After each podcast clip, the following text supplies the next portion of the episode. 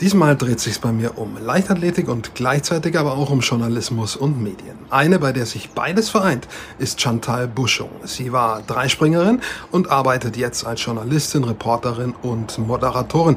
So hat sie zum Beispiel schon beim Frankfurt-Marathon moderiert, aber auch bei diversen Leichtathletik-Sportfesten. Mit ihr unterhalte ich mich darüber, was der Reiz an beiden Welten ist. Viel Spaß beim Zusehen und Zuhören. Chantal, ich freue mich, dass du mein Gast bist heute. Ich habe es in der Anmoderation gesagt. Es geht bei dir um Leichtathletik und um Medien, um Journalismus. Ja. Mit was möchtest du anfangen? Du hast die Wahl. Fangen wir doch mit Medien an.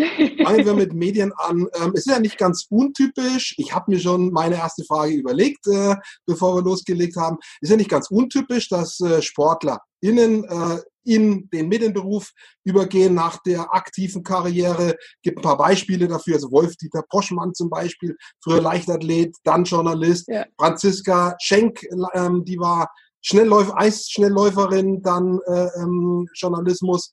Die Christine Otto, ähm, Schwimmerin, dann Journalismus. Du bist ein weiteres Beispiel dafür. Was war für dich der Grund, in diesen Beruf zu, reinzugehen und nicht in irgendeinen anderen?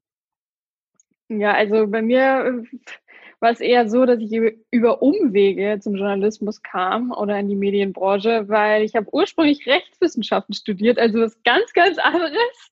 Ähm, und dann habe ich ähm, an einem Stadionsprecherlehrgang teilgenommen, ähm, den Julia Nestle, damals äh, Moderatorin von Hitradio FFH, ähm, geleitet hat. Und ähm, ja, dann bin ich so ein bisschen da reingerutscht, habe dann die ersten hessischen Meisterschaften moderiert und das hat sich dann irgendwie so ein bisschen hochgeschaukelt, sage ich mal. Dann kamen Vereine auf mich zu, die mich gebucht haben. Irgendwann habe ich beim Frankfurt-Marathon ähm, erstmals am Mikrofon gestanden und ähm, das hat mir so viel Spaß gemacht, ähm, dass ich gesagt habe, hey, ähm, warum schaust du dich nicht einfach mal um, was es halt in der Medienbranche so auch für Studiengänge gibt, weil für mich war immer klar, ich will Juristin werden, ich will äh, Rechtsanwältin werden und ich hatte eigentlich wirklich so Scheuklappen auf, weil ich einfach schon sehr früh wusste, was ich machen will. Und auf einmal, ja, habe ich noch andere Interessen entdeckt und dann habe ich letztlich dann mich dafür entschieden, äh, Rechtswissenschaften abzubrechen und ähm, die Karten voll auf die Medien zu setzen. Und dann habe ich das angefangen zu studieren und dann bin ich immer weiter halt da reingerutscht und habe viel Vereinsarbeit gemacht, Pressearbeit, habe geschrieben und ähm, ja, seitdem habe ich neben der Leichtathletik eine weitere Leidenschaft entdeckt und irgendwie ist das ganz, ganz witzig eigentlich. Das sind so total konträre äh, Sachen, Rechtswissenschaften, Medien. Ähm, aber ja, so geht's manchmal. Also war bei dir der Satz irgendwas mit Jura, ja, und dann ist es aber doch irgendwas mit Medien geworden und da hast du dich dann irgendwie äh, festgebissen. Was waren für dich die Dinge, die dich quasi ab der ersten Minute, in dem du da äh, rein gepurzelt bist, wie ich gerade höre, die dich dann auch fasziniert haben in diesem Beruf, in diesen Tätigkeiten? Also ich hatte bei der Moderation jetzt beispielsweise genau das gleiche Gefühl ähm, äh, äh, wie im Startblock. Oder wenn ich an der Grube stehe und also ich war ja Springerin und ähm, das war einfach diese Nervosität, dieser Nervenkitzel und ähm, das hat mich einfach so wahnsinnig fasziniert. Aber dann natürlich auch, also klar, ich habe immer schon viel Kontakt zu Sportlern gehabt. Für mich ist es vielleicht auch so ein Stück weit ja selbstverständlich, dass man mit großen Sportlern, die jetzt irgendwie auf Welt- oder Europameisterschaften unterwegs sind, dass man ganz normal mit sich mit denen unterhält. Das ist nicht so dieser, dieser Fangirl-Moment oder sowas. Ähm, aber es ist trotzdem schön, irgendwie von der anderen Seite das Ganze zu betrachten und wirklich äh, ja, zu schauen, was steckt denn eigentlich hinter diesem Sportler? Ähm, und was hat er für eine Geschichte? Weil natürlich ist, kennt man nicht, nicht jeden äh, so privat und ja, das hat mich irgendwie so ein bisschen fasziniert. Einfach dieser Seitenwechsel. Soweit du es jetzt schon geschildert hast, äh, sind deine Tätigkeiten auch hauptsächlich eben im Sportbereich oder sogar fast ausschließlich. Ähm, ist das für dich eine Voraussetzung oder sagst du, du könntest dir auch andere Ressorts vorstellen, Kultur, Politik oder muss es der Sport sein? Nee, es muss tatsächlich nicht der Sport sein. Ähm, äh, meine redaktionellen Anfänge, sage ich mal, ähm, habe ich auch im Radio gemacht. Dann habe ich jetzt letztes Jahr äh, Anfang letzten Jahres erstmal bei einem Magazin gearbeitet hier in Frankfurt und ähm, bin dann quasi wieder zum ZDF gestolpert und da jetzt eben Sportredakteurin ähm, aber ja, ich arbeite ja bei ZDF Digital ähm, und wir haben ja noch mehr äh, Ressorts. Also wir arbeiten ja auch für ZDF heute, nicht nur für ZDF Sport und oder für Phoenix, für Viso, ähm, Bares für Rares, Aktenzeichen und ähm, bei uns hatte man natürlich auch die Möglichkeit, ähm, dann quasi so Redaktionen-Hopping, nenne ich es mal, zu machen. Gar nicht negativ äh, belastet, aber ich habe für die heute gearbeitet, für Mhm. Ähm, für Aktenzeichen Bares für Rares. Ähm, 37 Grad war mal dabei. Also es macht schon, es macht schon Spaß und auch ist auch mal ganz nett, so äh, in andere Redaktionen reinzuschnuppern.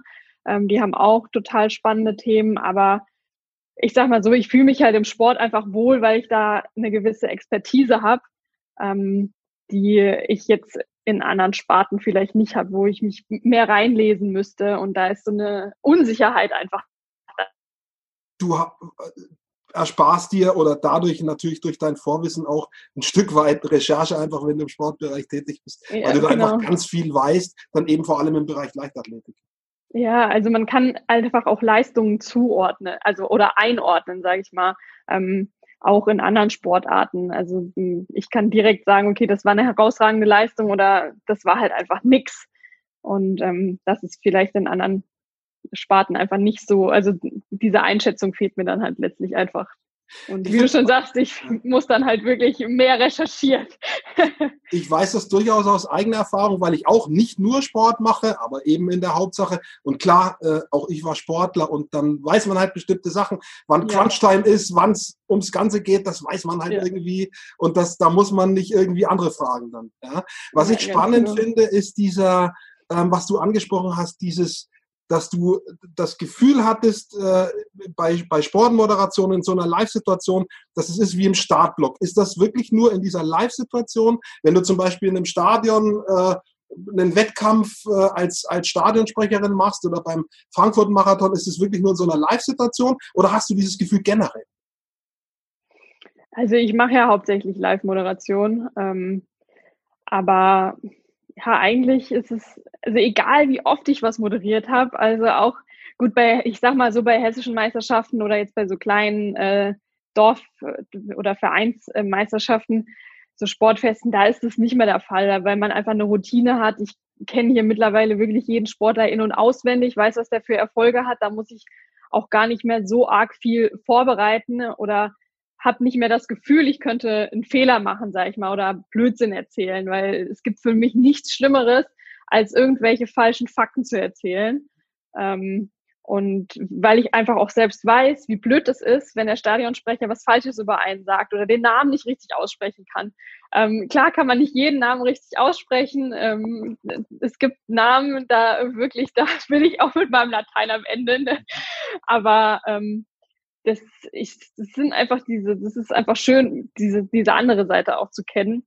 Ähm, aber trotzdem, also wenn ich beim Frankfurt Marathon stehe, ist es immer noch dieses Kribbeln. Ähm, ich habe vor kurzem äh, Be Active TV moderiert, wo, wo wirklich nur ich irgendwie und die Technik im Studio war, weil Corona bedingt natürlich. Aber da hat man auch einfach, ja, man hat einfach dieses, dieses Kribbeln und das ist auch das Schöne. Und ich glaube, das hilft einem auch, eine gute Leistung zu bringen. Also zumindest kenne ich so aus dem Sport. Ich kann das ein bisschen nachvollziehen, was du sagst. Bei meinem ersten Einsatz als Hallensprecher beim Eishockey habe ich den heiligen Moment des Einlaufs ein bisschen verdaddelt, äh, habe die Fans äh, irritiert, die dann nicht ganz an der richtigen Stelle den Namen der Spieler immer im Chor sagen oder gesagt haben, in meinem Fall. Also ich weiß, dass es schon ein bisschen komisch ist, wenn man sich da vertut. Was war in diesem Zusammenhang dein komischster Moment, wo du, wo du gedacht hast, oh Gott, das ist jetzt richtig schief gegangen? oh, hm, ich glaube, da gibt es viele. ähm, ähm, was aber, glaube ich, gar nicht auffällt, was einem nur selbst auffällt. Ähm, aber was war der komischste Moment? Also ich, ich könnte es jetzt, glaube ich, gar nicht so sagen. Also ich müsste wirklich sehr, sehr tief nachdenken, wo ich mal wirklich richtig was verdattelt habe. Ah, doch. Was richtig peinlich war, ich hatte einen, ähm, normalerweise moderiere ich sehr gerne mit Handmikrofon, ähm, hatte aber ein Headset mhm. und äh, musste das aber selbst muten.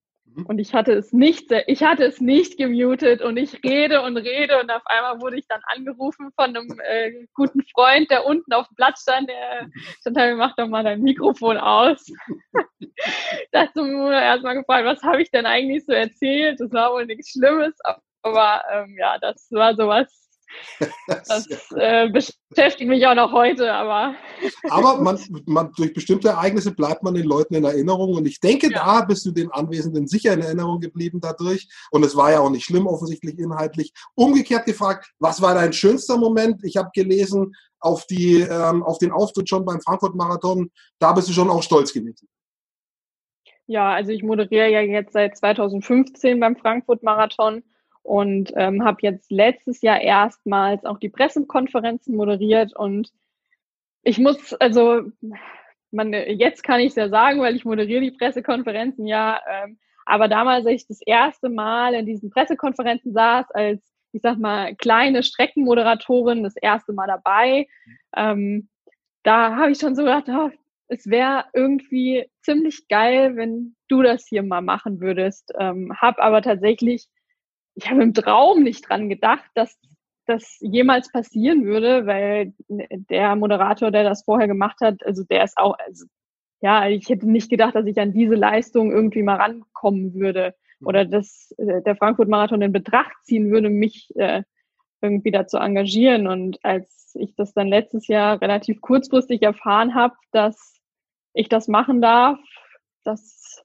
ja war schon das habe ich dann auch wirklich genossen, diese ähm, Pressekonferenzen dann wirklich auch durchzuziehen. Und das war wirklich schon so ein, ja, das war so eine Traumerfüllung, also die erste Traumerfüllung, sage ich mal. Und Startblock-Situation auf jeden Fall, wenn ich das richtig Boah, aber, aber so richtig, ja. Ich hatte richtig Bammel bin da in sehr, sehr große Fußstapfen getreten und ähm, man will dann ja auch nichts äh, falsch machen. Das wurde ja auch gestreamt, mhm. was ja auch eher untypisch ist. Also normalerweise sind, ist, wird meine Leistung, sage ich mal, als Moderatorin ja, ist ja nirgends zu sehen, außer für die, die halt vor Ort sind. Und ähm, ja, das ist dann halt nochmal was anderes. Ich habe die Feststellung gemacht, dass die Leute, wenn es um Feedback geht, äh, die man dann trifft vor Ort, äh, bei einem Marathon im Stadion, die sagen einem eher, sagen wir mal, was Gutes, was Aufbauendes. Das, was eher so kritisch ist und vielleicht auch mal unter der Gürtellinie, kommt vielleicht über Social Media. Hast du ähnliche Feststellungen gemacht und wie gehst du mit diesen Dingen um? Mit positiven, wie auch vielleicht mit Dingen, die unter der Gürtellinie mal sind? Also ähm, in der Leichtathletik ist es wirklich so, dass ähm, wie wenn ich im Stadion moderiere. Also es gibt wenig Stadien, die halt so eine Sprecherkabine haben. Das sind ja wirklich nur große Stadien. Das heißt, ich sitze wirklich unten mitten auf dem Platz und ähm, ich bin auch eher jemand, ich wuse halt dann auch da rum und ähm, gehe dann zu den einzelnen Anlagen, um dann halt wirklich irgendwie, sag ich mal, live zu berichten. Mhm. Und ähm, ich habe die Erfahrung gemacht, dass der Brass dann halt direkt kommt. Also es mhm. ist gar nicht immer mir gegenüber oder so was ich halt sage, sondern man ist, man ist direkt in der Mitte und direkt Ansprechpartner für alles. Mhm. Ähm, und die Leute kommen mit allen Problemen dann zu einem und ähm, ist dann halt teilweise auch, Sport ist emotional und dann kommen die emotionalen Eltern und ähm, schreien einen an oder meckern einen an. Und das, also ich finde schon sehr oft, dass das unter die Gürtellinie geht, weil ich letztlich nichts dafür kann. Und wenn ich sage, dass ich das nicht weiß oder wie an, an jemand anderen verweise oder ihnen nicht helfen kann, dann wird es halt noch schlimmer. Mhm. Und ich bin auch jemand, ich bin immer freundlich. Und das ist ja in solch, solchen Momenten eigentlich noch schlimmer für die Personen, die dann da angeheizt kommen und mhm. da rumschreien. Und das ist dann auch oft einfach beleidigend. Mhm. Oder es kommen welche, ah, die Musik ist zu laut und äh, der Ton ist zu laut und mhm. ja, danke, kann man alles normal sagen. Mhm. Ähm, ansonsten, ja, kommt meistens gutes Feedback, mhm. aber über, ähm, ich sag jetzt mal, ja, Social Media äh, habe ich jetzt noch keine negativen Erfahrungen gemacht, sag ich mal. Ich weiß, dass Social Media ja eigentlich sowas ist, wo man halt ganz gerne mal seinen Prass ablässt. Mhm. Aber ähm, mir gegenüber war das jetzt, also ich kann mich nicht erinnern, dass ich das mal hatte. War nichts, was dich entmutigt hat, was irgendwie so war, wo du gesagt hast, oh, muss ich mal überlegen, ob ich das Richtige tue. Also bisher nicht vorgekommen so.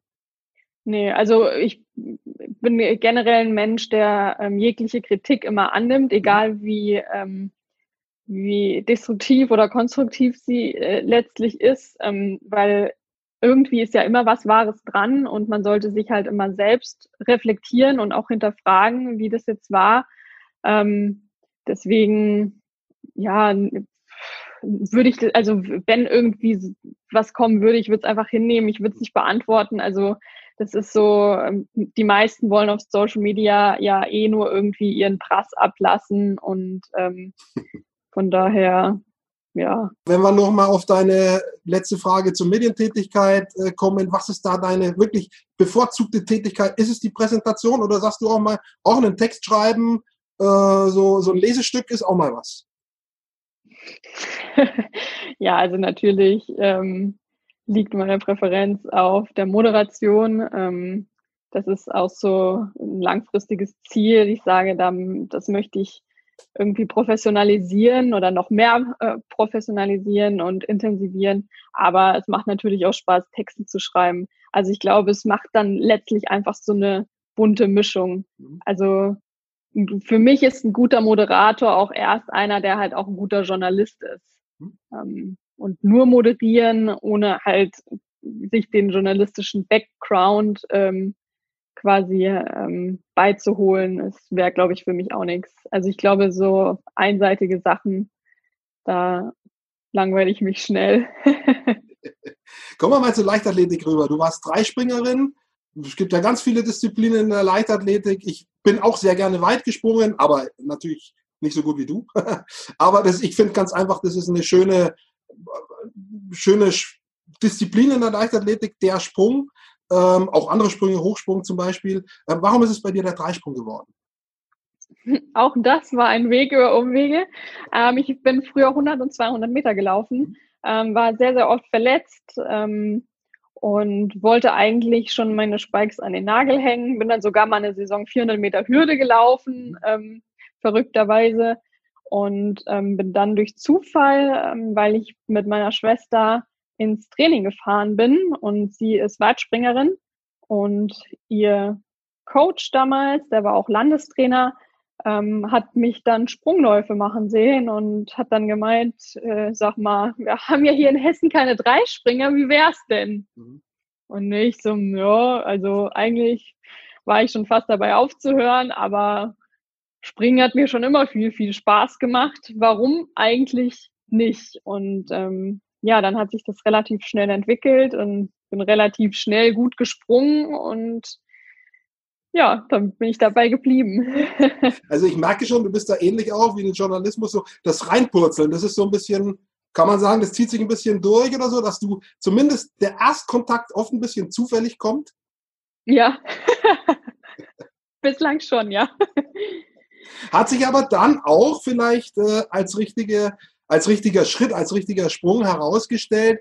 Ähm, mir fehlt im Moment so ein bisschen noch die, die Vorstellung, ähm, was ist da so weitenmäßig? Also ich habe von Herrn irgendwie so die 16, 17 Meter im Kopf international. Wie ist das bei den Mädels? Was sind da für Weiten am Start? Wir haben eine sehr gute äh, Dreispringerin, die Malaika Mihambo, äh, Weltmeisterin geworden. Ähm, ja, im Weitsprung. Das darfst du nicht Ach, sorry, jetzt haben wir Weitsprung. Jetzt habe ich mich vertan. Ja. Macht aber nichts, wir haben es korrigiert. Ja, nur Fakten zählen.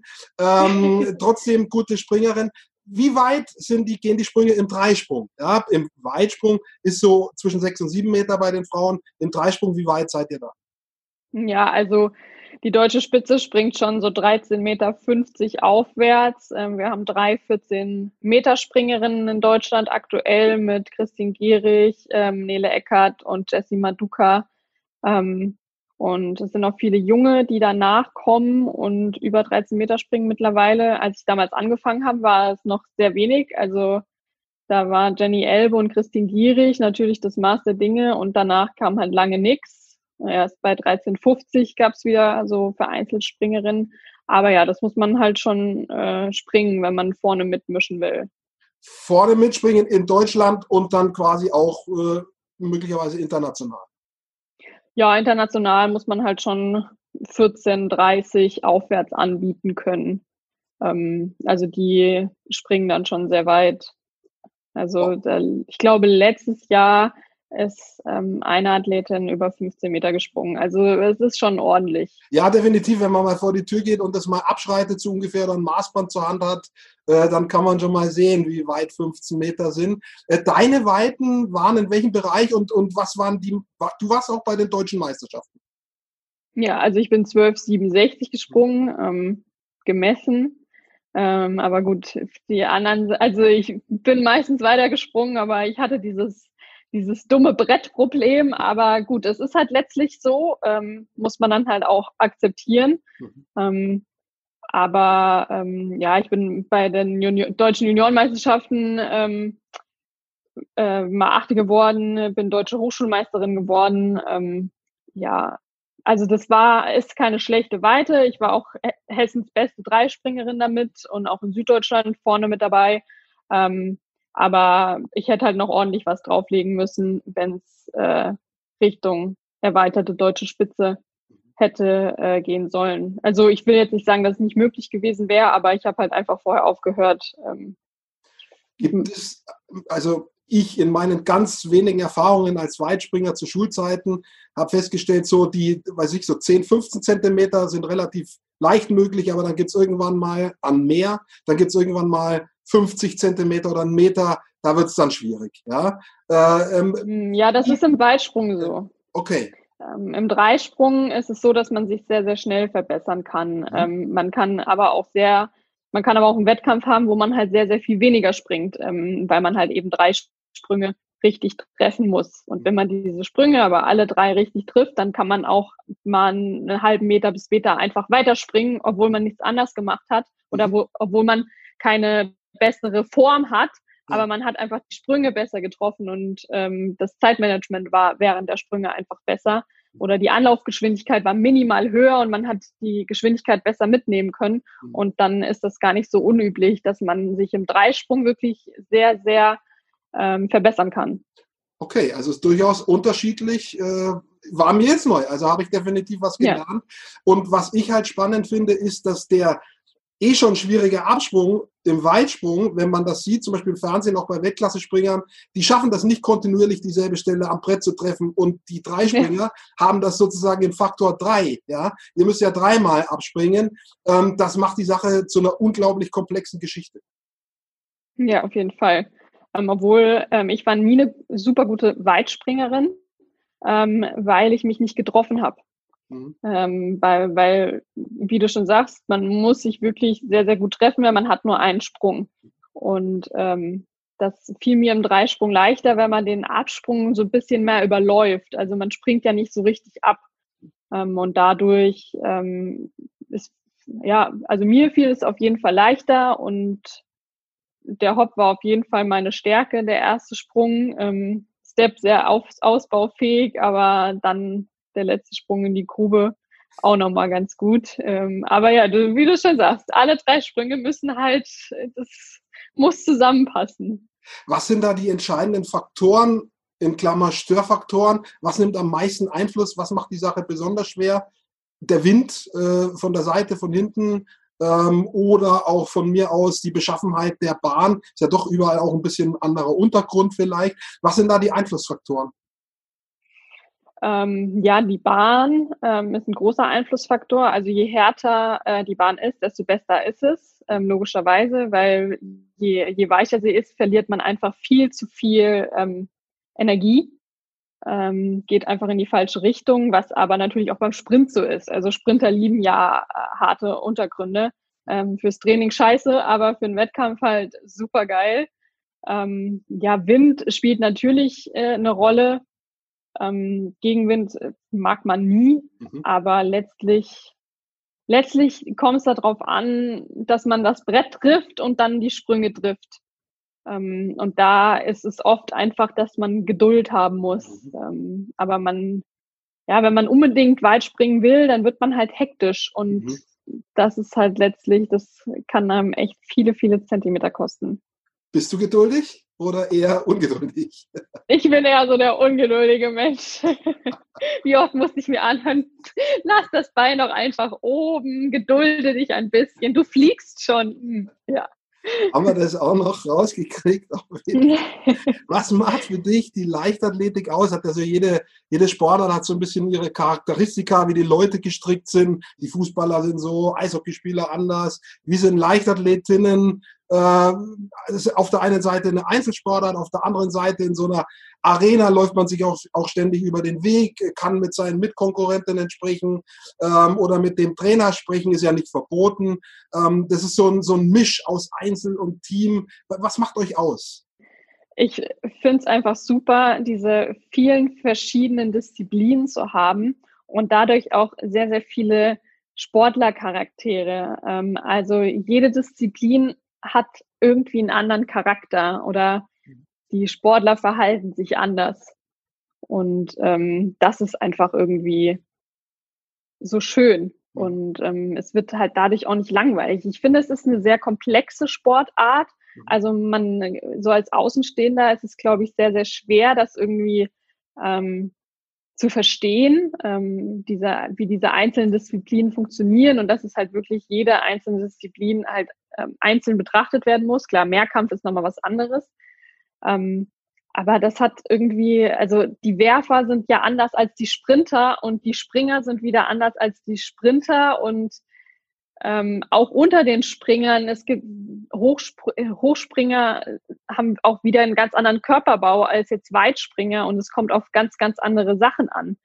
Ähm, und das, dann haben, haben wir noch die Läufer logischerweise, ähm, die das Ganze abrunden. Also diese Vielfältigkeit ist einfach ähm, was Tolles. Aber natürlich ist auch Einzelsportart, heißt halt natürlich aber auch immer, ähm, es ist ein Gegeneinander.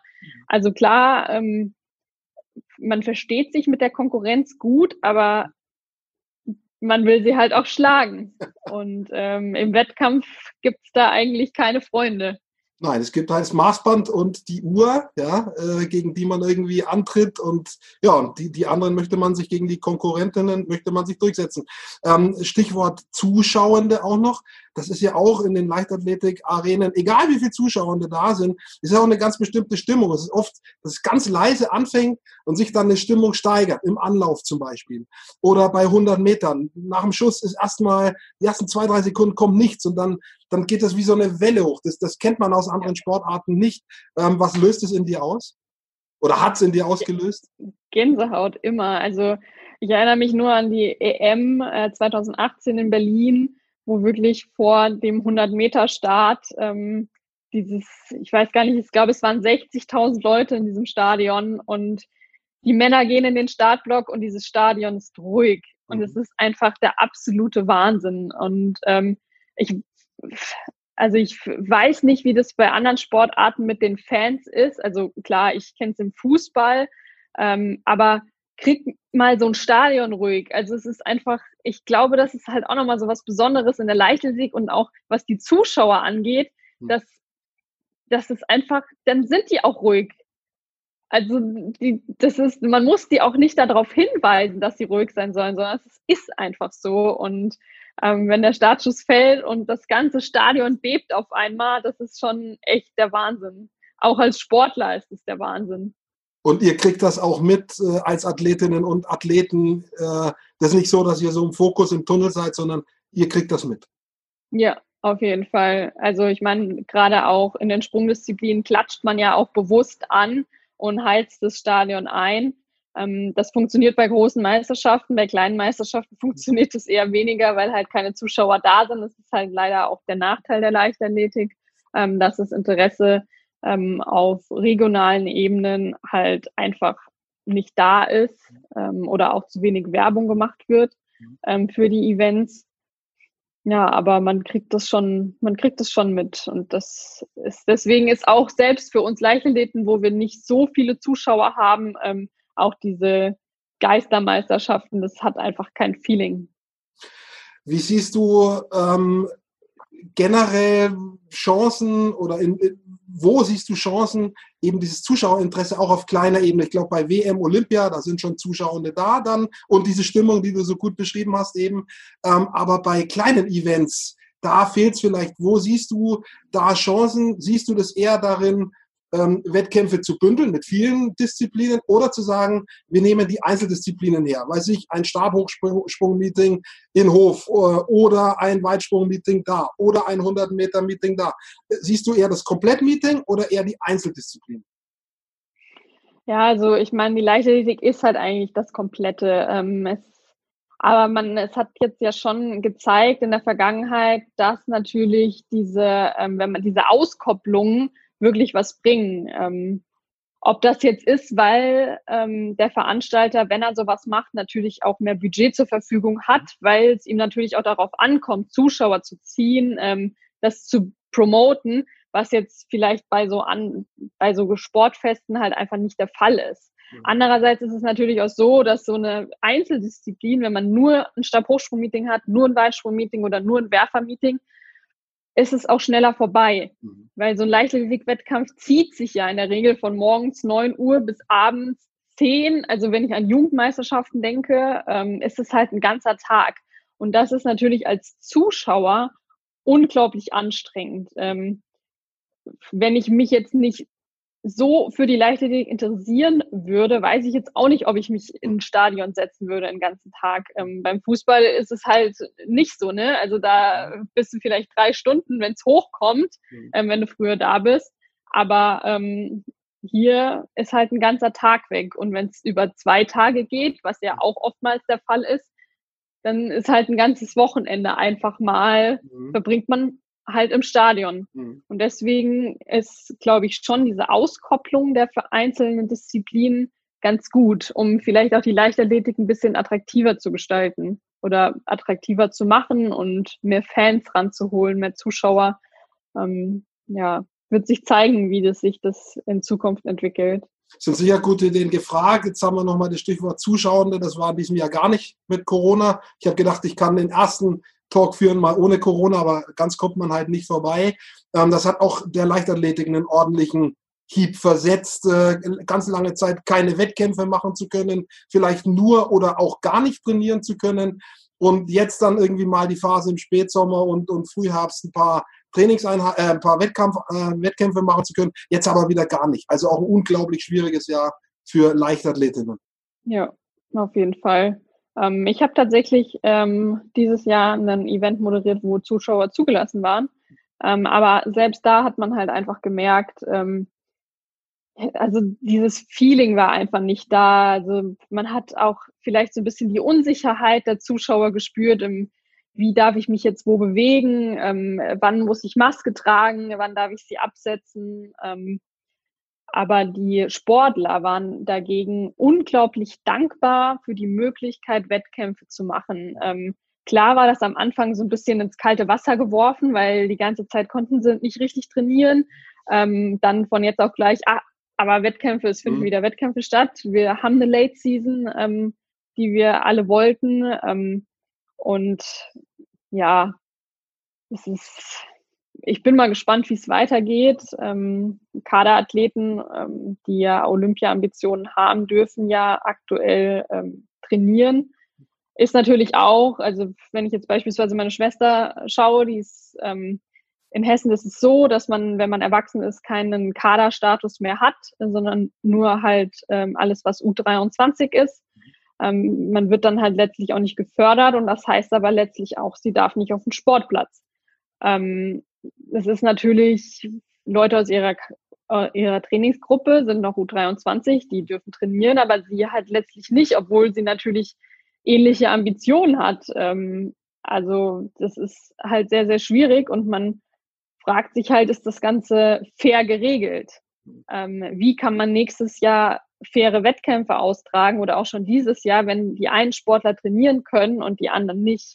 Ähm, es ist nicht so, dass ich denen das nicht gönne. Also jeder sollte trainieren können. Es ist super, dass sie das dürfen. Mhm. Aber ähm, gerade wenn ich das Beispiel halt in der Familie sehe, es ist halt irgendwie schwierig, dann mhm. diesen Fairness-Gedanken, den ja gerade die Leichtathletik hat, mhm. weil mhm. es werden keine Punkte vergeben, sondern das Maßband und die Uhr entscheidet mhm. letztlich ähm, die, die, die Leistung und ähm, da kann man auch nicht viel schummeln. Mhm. Und ähm, ja, wenn die einen trainieren können, die anderen nicht, ist es halt einfach dann keine Waffengleichheit sozusagen. Ja es, ja. ja, es ist sehr, sehr schwierig, da Leistungen dann letztlich zu vergleichen. Und um es ganz auf die Spitze zu treiben, ich habe ein Interview gesehen mit einem Judoka, das du geführt hast vor, vor einiger Zeit. Der hat gesagt, wenn es hochkommt, äh, kann ich anderthalb Jahre nicht trainieren und dann nächstes Jahr bei Olympia den ersten Kampf quasi aus dem Nichts heraus machen. Ähm, ja. das, das ist quasi, wenn man es ganz überspitzt darstellt, das ist die tatsächlich auch die Befürchtung bei einigen. Ne? Ja, auf jeden Fall. Jetzt der auch, äh, er hat wieder Wettkämpfe, die fahren nächstes, nächste Woche sogar oder diese Woche ähm, zu den Europameisterschaften, die mhm. stattfinden. Aber es wird natürlich auch komisch sein, weil ähm, er hat ja in dem Interview gesagt, also ich kann die ganze Zeit nicht kämpfen und dann soll ich im Wettkampf kämpfen. Also mhm.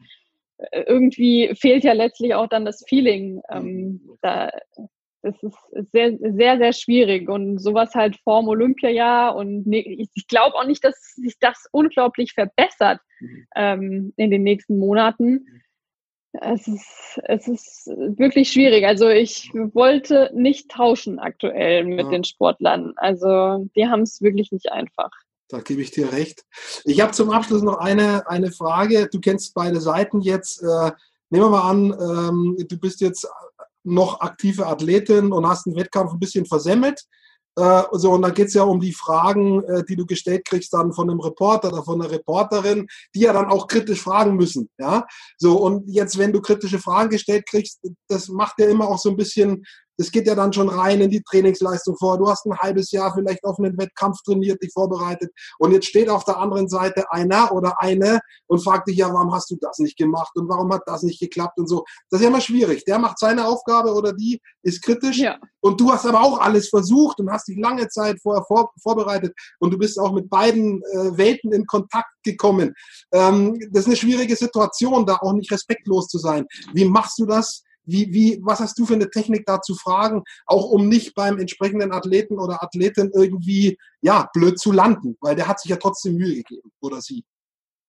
Ja, auf jeden Fall. Also ich vermeide immer die, die, diese Frage, und wie fühlst du dich jetzt? Und wie war's? Und bist zufrieden? Wenn ich sowas höre, denke ich jetzt mal, ja, was soll er denn jetzt sagen? Er hat seinen Wettkampf vermasselt. Mhm. Ähm, ähm, ja, man braucht da einfach so ein bisschen Fingerspitzengefühl mhm. und ähm, ich, ich steige meistens gar nicht so mit dem aktuellen Wettkampf ein, mhm. ähm, sondern versuche einfach ihn so ein bisschen erzählen zu lassen. Ähm, ich kann das jetzt gar nicht so festmachen, weil ich bin so ein, mhm. ich bin so ein Mensch, ich mache das super spontan, wie ich mhm. halt mit den äh, mit den äh, Sportlern spreche. Die meisten kenne ich ja halt einfach. Also ich fange mit Smalltalk an und ähm, ja. Und du äh, weißt eben, wie man sich fühlt, wenn irgendwas nicht geklappt hat. Deswegen bist du da eben auch entsprechend vorsichtig. Ne? Ja, ganz genau. Ähm, ich würde nie fragen, äh, bist du zufrieden damit? Mhm. Ähm, oder was hast du für Fehler gemacht? Und ich bin halt dann auch jemand, ich gucke dann eher so fachlich. Also mhm. ähm, so und so weit bist du gesprungen. Es war jetzt irgendwie einen halben Meter von der Leistung entfernt. Ähm, ja, äh, woran hat es gelegen, ne? Aber äh, das halt irgendwie so ein bisschen, bisschen, ähm, bisschen umschreiben. Mhm. Einfach. Vielleicht eine gute Technik, ein bisschen mitfühlender zu sein und nicht immer nur drauf zu hauen. Finde ich einen guten Ansatz auf jeden Fall äh, bei den Fragen nach dem Wettkampf, egal in welcher Sportart, finde ich super. Ich finde es auch toll, dass du in, den, in der Leichtathletik uns das erklärst da draußen. Äh, viel Erfolg dabei weiterhin, weil ich das wichtig finde. Nicht jeder ist in jeder Sportart Experte. Äh, und deswegen, ja, das stimmt. Danke. deswegen brauchen wir solche Menschen wie dich, die uns das dann eben genau erklären können, warum das und das schiefgegangen ist oder vielleicht funktioniert hat. Ja? Äh, viel Erfolg dabei. Ich danke, dass du dir die Zeit genommen hast und dabei warst und jo, sage ich viel Erfolg und bis zum nächsten Mal. Ja, ich habe zu danken. Danke dir. Ciao, ciao. ciao.